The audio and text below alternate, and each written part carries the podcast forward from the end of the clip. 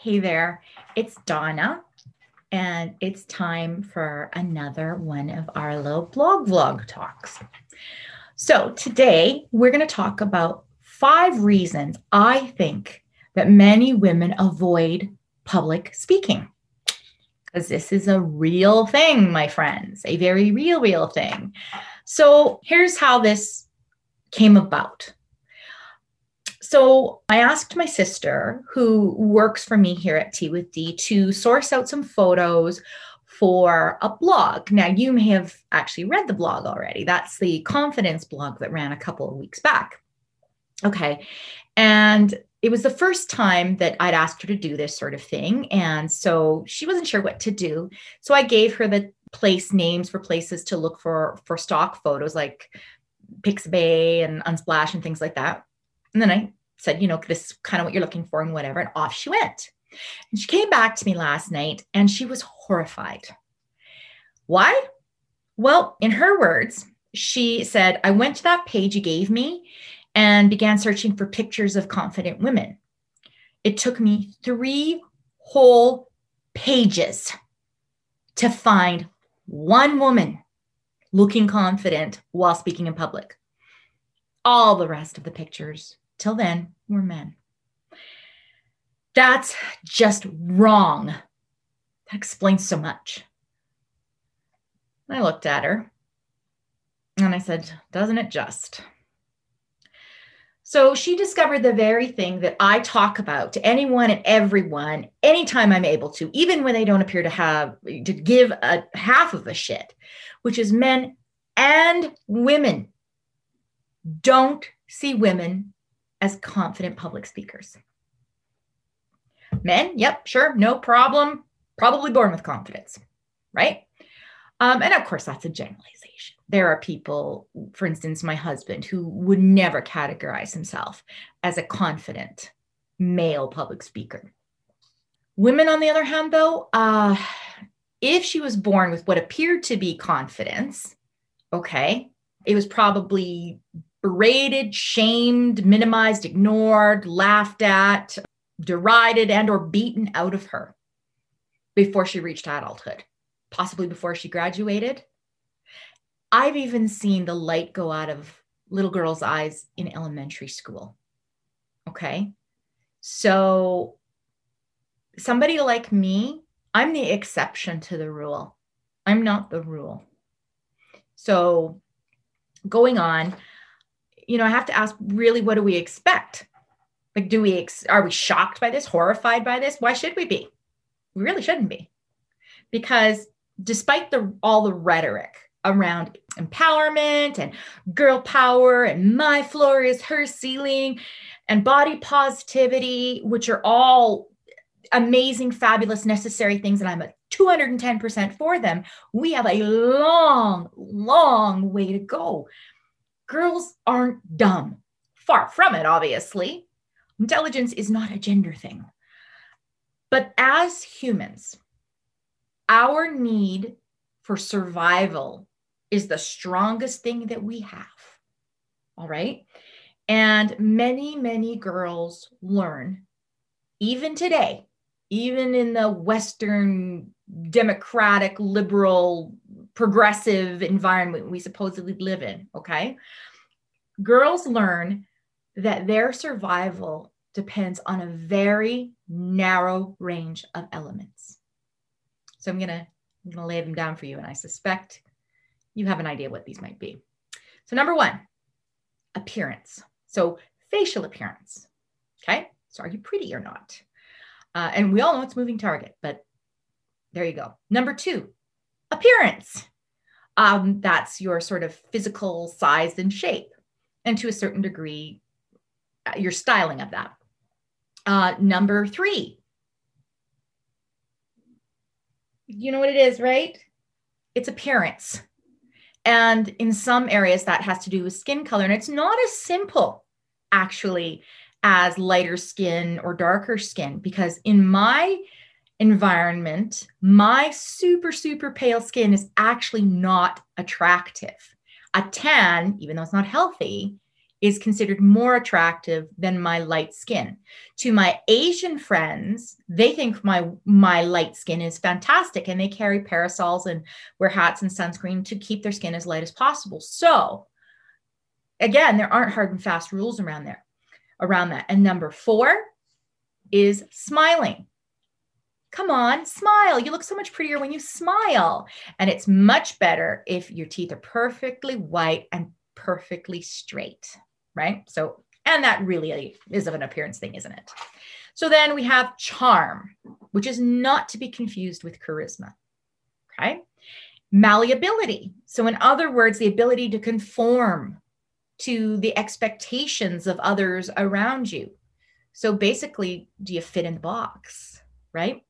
Then there's also being unthreatening. Okay. So, so survivability maybe I should use the word survival, depends on being able to be unthreatening in, in many cases. So that means you can't be smarter, more clever, more innovative, quicker, more competitive, more accomplished, or more talented. Which leads to my final um, item on our list here, which is you have to think of and treat other women as the enemy. Why? Why would we have to do that? And I think it's because we've been fed a near steady diet of male, the idea of male scarcity, um, our entire lives, whether we are aware of that or not. So we get things like Mr. Perfect and Mr. Right and the one that got away and all the good ones are taken and I might never get another chance. And a girl like me can't be too choosy.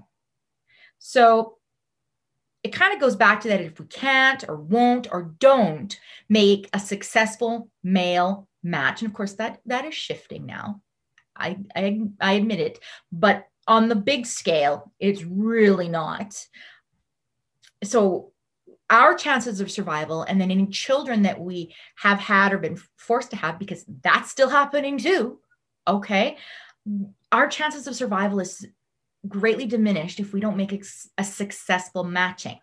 Okay. It's not impossible, but it's much harder. Nowadays, of course, it might not be pure survival, right? That's at risk. Although, frankly, it's still happening enough in our modern world that we can't take that off the table for discussion. Okay. So now, nowadays, it's more oftentimes about thriving than surviving. So, what do we mean by thriving?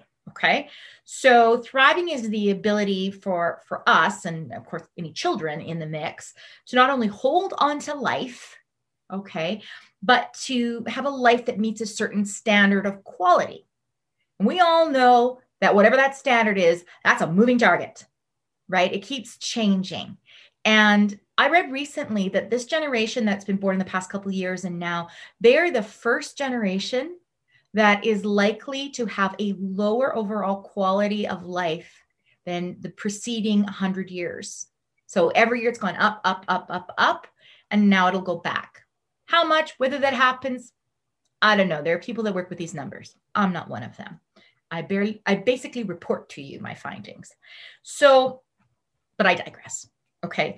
So no longer, okay, is it about Maslow's hierarchy necessarily, right? So food, water, shelter, safety, and then we have sort of education and healthcare and opportunity, all of that sort of stuff on a spectrum. So it's not even just about that anymore. Now it's about having the best education, the best food, organic, local, whatever, the most elite opportunities.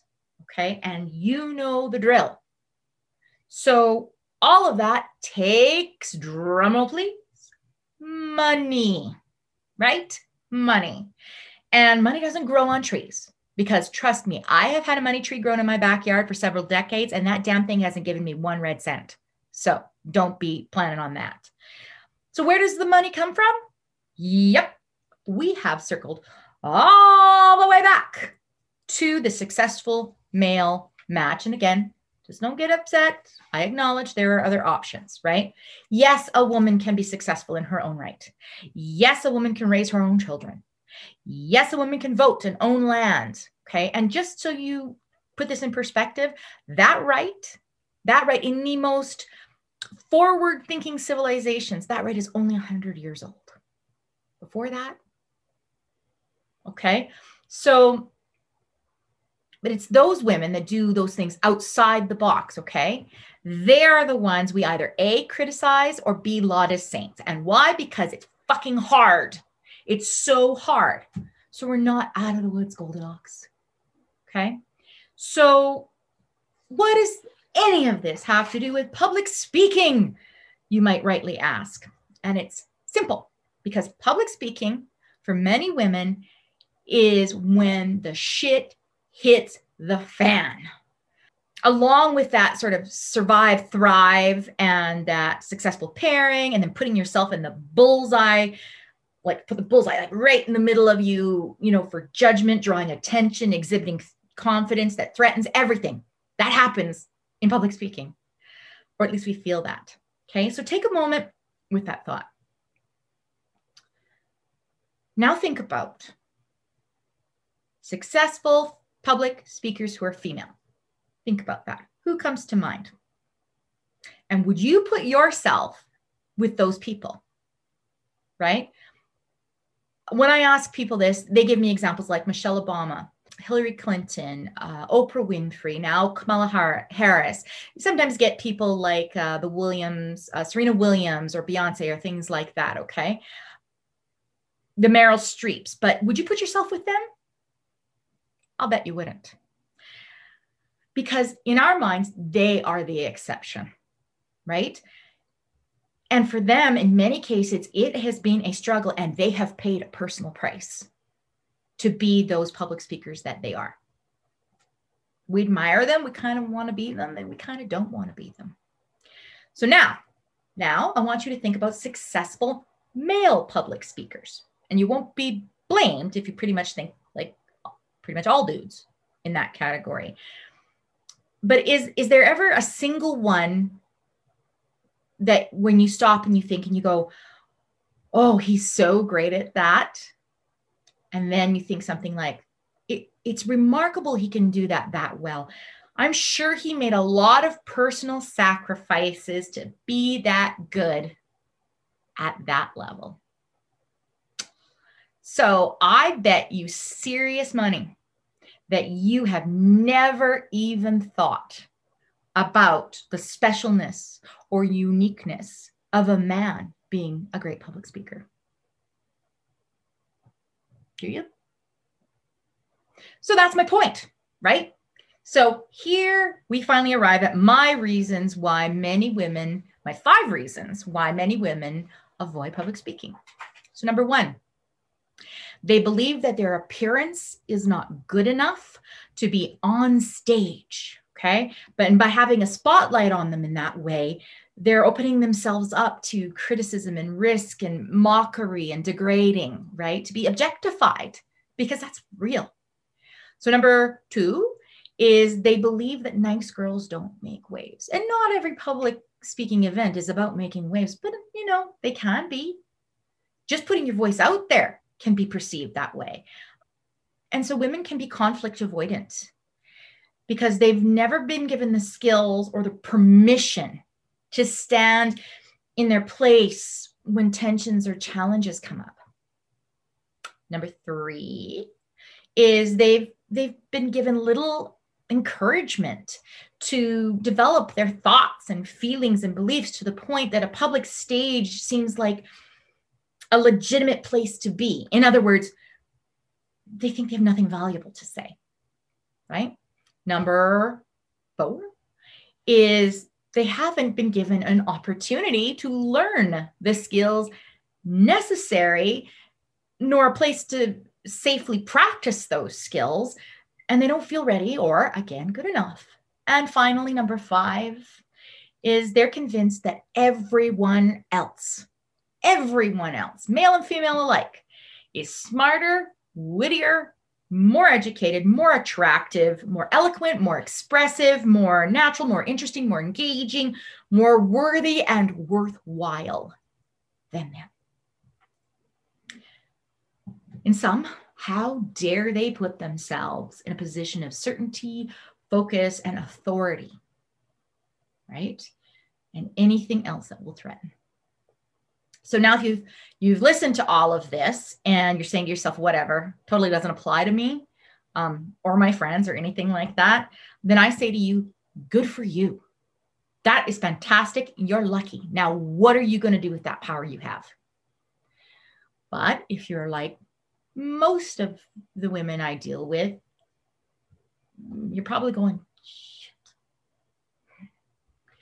and I say to you, okay, now what are you going to do with this awareness?